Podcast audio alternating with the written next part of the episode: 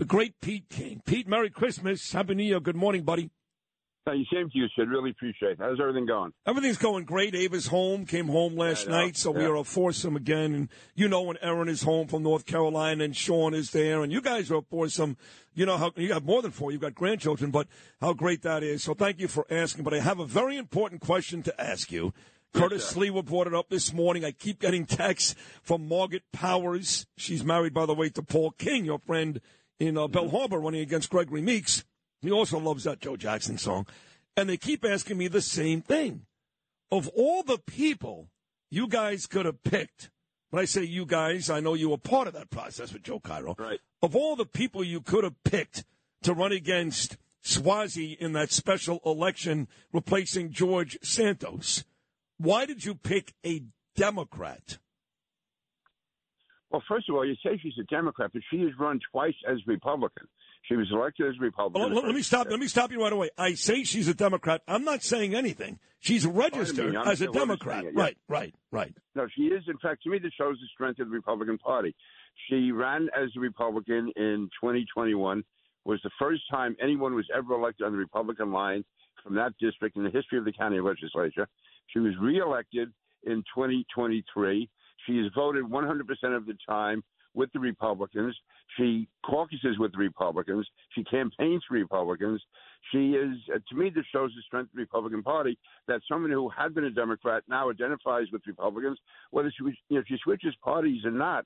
To me, that's almost irrelevant. The fact is that she has one hundred percent Republican voting record as an elected official. She ran twice as Republican. She endorses Republicans.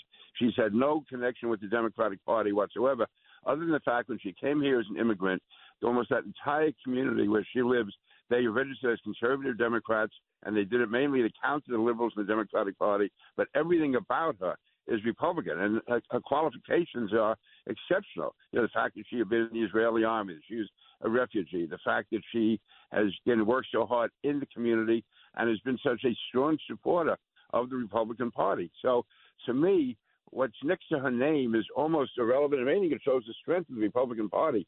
Because for us to win, we have to bring back, uh, we have to bring Democrats over from their party, you know, into in the Republican Party. So to me, you look at her record, and it's one hundred percent Republican. And again, ran twice as a Republican, and also with the endorsement of the Conservative Party both times. So to me, it's really, not only is it a non-issue, to me, it shows the strength of the Republican Party. And the reason she was selected was she was by far the most uh, inspiring of the candidates, she, uh, uh, the most impressive. And she has just a tremendous record and background. So, to me, she was the clear choice.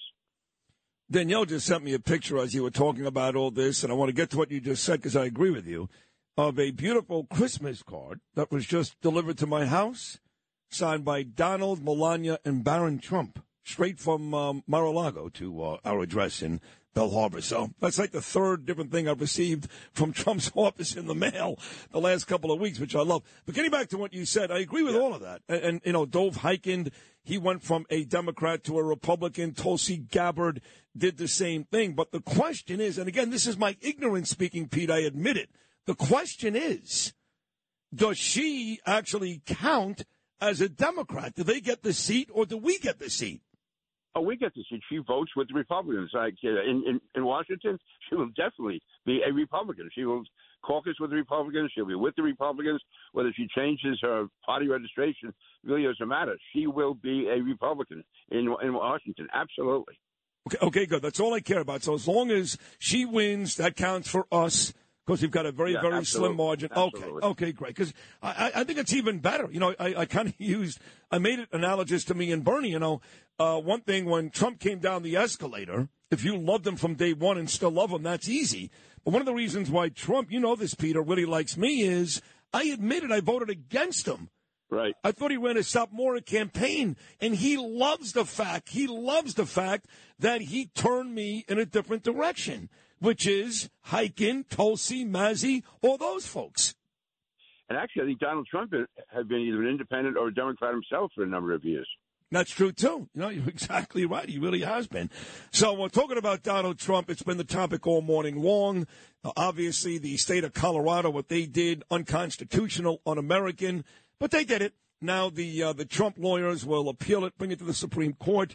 But somehow or another, a state in our country, Peter King in the United States, a state has decided that a man cannot run. They've taken the power away from the American voter and decided we don't like him, even though he's never been charged with insurrection, and we've decided he can't run. How despicable and un-American is that? Colorado should be ashamed of themselves. It is absolutely disgraceful. It really is. Uh, and I would say this no matter who it was, but certainly in this case, you're right. There's been no indictment on insurrection. There's been no conviction on insurrection. And, you know, they talk about the fourteenth Amendment. Well, the fourteenth Amendment also guarantees due process. And there's not a hint of due process here. It's absolutely, it's a, uh, uh, just a, a power grasp by the Colorado court. All those judges were appointed by Democratic governors. And it's, to me, it's, it's a terrible precedent to set. We're going to start taking away from the, you know, the American people, you know, tr- you know, the right to elect their leaders and have judges sitting in a state decide who's going to be on the ballot and who's not on the ballot because they believe he was guilty of a crime that he was never indicted for or even convicted of. So it's absolutely, uh, to me, shameful. I would hope the Supreme Court hears the case quickly, throws it out quickly, and just go on with the election and let the American people decide. I know you heard Steve Bannon on this show earlier. And uh, he said it, and it's hard to argue, because all these things that were supposed to really hurt Trump, right, Pete, from, you know, from going back to his days as president with the impeachment nonsense. And and uh, then, of course, he's been indicted here four times. He's got civil trials, and his numbers continue to go up. I mean, last week was another great week for Donald Trump. They kept talking about Nikki Haley's surge. There's no surge. She moved a couple of points ahead of Ron DeSantis in New Hampshire. That's it. She went up three points. Trump went up ten.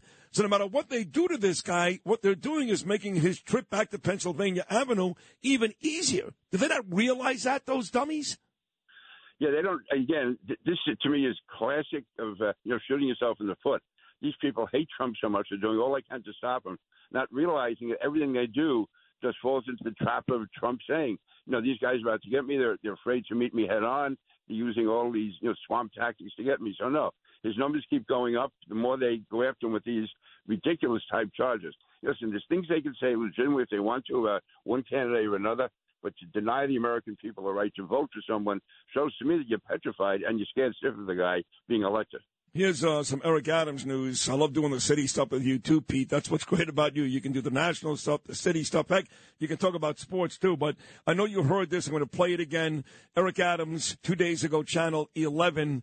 Uh, talking about the year in review two thousand twenty-three, and only God knows why he included nine eleven, but he did. If you missed it, Pete, which I know you didn't, it sounded like this. Lewis, cut number four. Mister Mayor, we've come to the end of what was a very eventful twenty twenty-three, right? So when you look at the totality of the year, if you had to describe it, and it's tough to do, in one word, what would that word be, and tell me why? Uh, New York. Uh, this is a place where every day you wake up, Uh, you could experience everything from a plane crashing into our trade center to a, a person who's celebrating a new business that's open. Uh, this is a very, very complicated city, and that's why it's the greatest city on the globe. Now, we all know what he meant to say. He meant to say we've come back, which we haven't. That would be a lie, but that's fine. He can say it. We've come back twenty-two years later. Look at the people, their resilience. That's what he meant to say, but he didn't say it.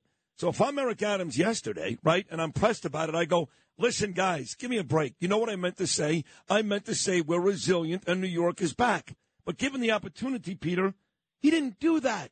When pressed and asked why he would include nine eleven in that statement, here was Eric Adams' answer. I want your response. Cut number five.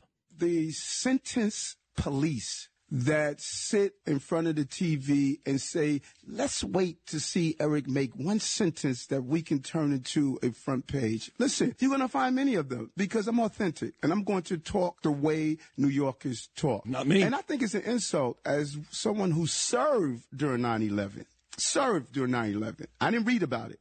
I didn't hear about it. I lost very dear friends and colleagues. I've said it over and over again, the resiliency, the complexities of our city. nine eleven was a devastating time. I still remember getting calls of my loved ones and friends and colleagues that I lost. Those who take my comments in good faith are not going to try to turn them around and all of a sudden say, you are trying to desecrate the nine eleven. Listen. Those who have those evil feelings in their heart is going to take it that way. People knew what I was saying. The city is complex. And much of the complexity, believe it or not, you guys don't even know about. Know about. You don't deal with what I deal with every day in this city all day. You you cannot you hold on, we don't we don't cut each other off. We we you cannot imagine how complex this city is every day that this team has to respond to. And so that is what I was saying. And those who those who understand, you know, the way I communicate, um, they know it wasn't being offensive. Those who don't, they're going to find a reason always. Um, eight point three million people, thirty-six million opinions. So I like Eric Adams personally. I think he's a lousy mayor. I like him personally, but that's not the answer I was looking for. He had an opportunity, I think, to come out and say, hey, I meant to say this, and this is what I said. Instead, he came back with an angry response. Peter King's thoughts. Yeah, first of all, obviously he made a big mistake the way he said it the first time. Again, we all can make mistakes, but he had the chance to really rehabilitate that, to say, here's what I meant. I, you know, everyone should know how I feel, and my heart goes out to all those who died at nine eleven, all the family uh, members of those, and I, I assure you I will never make this mistake again. It was a mistake of the, you know, the heart, whatever. He had such an opportunity. Instead, he made himself a victim. He somehow made it sound as if uh, everyone was ganging up on him.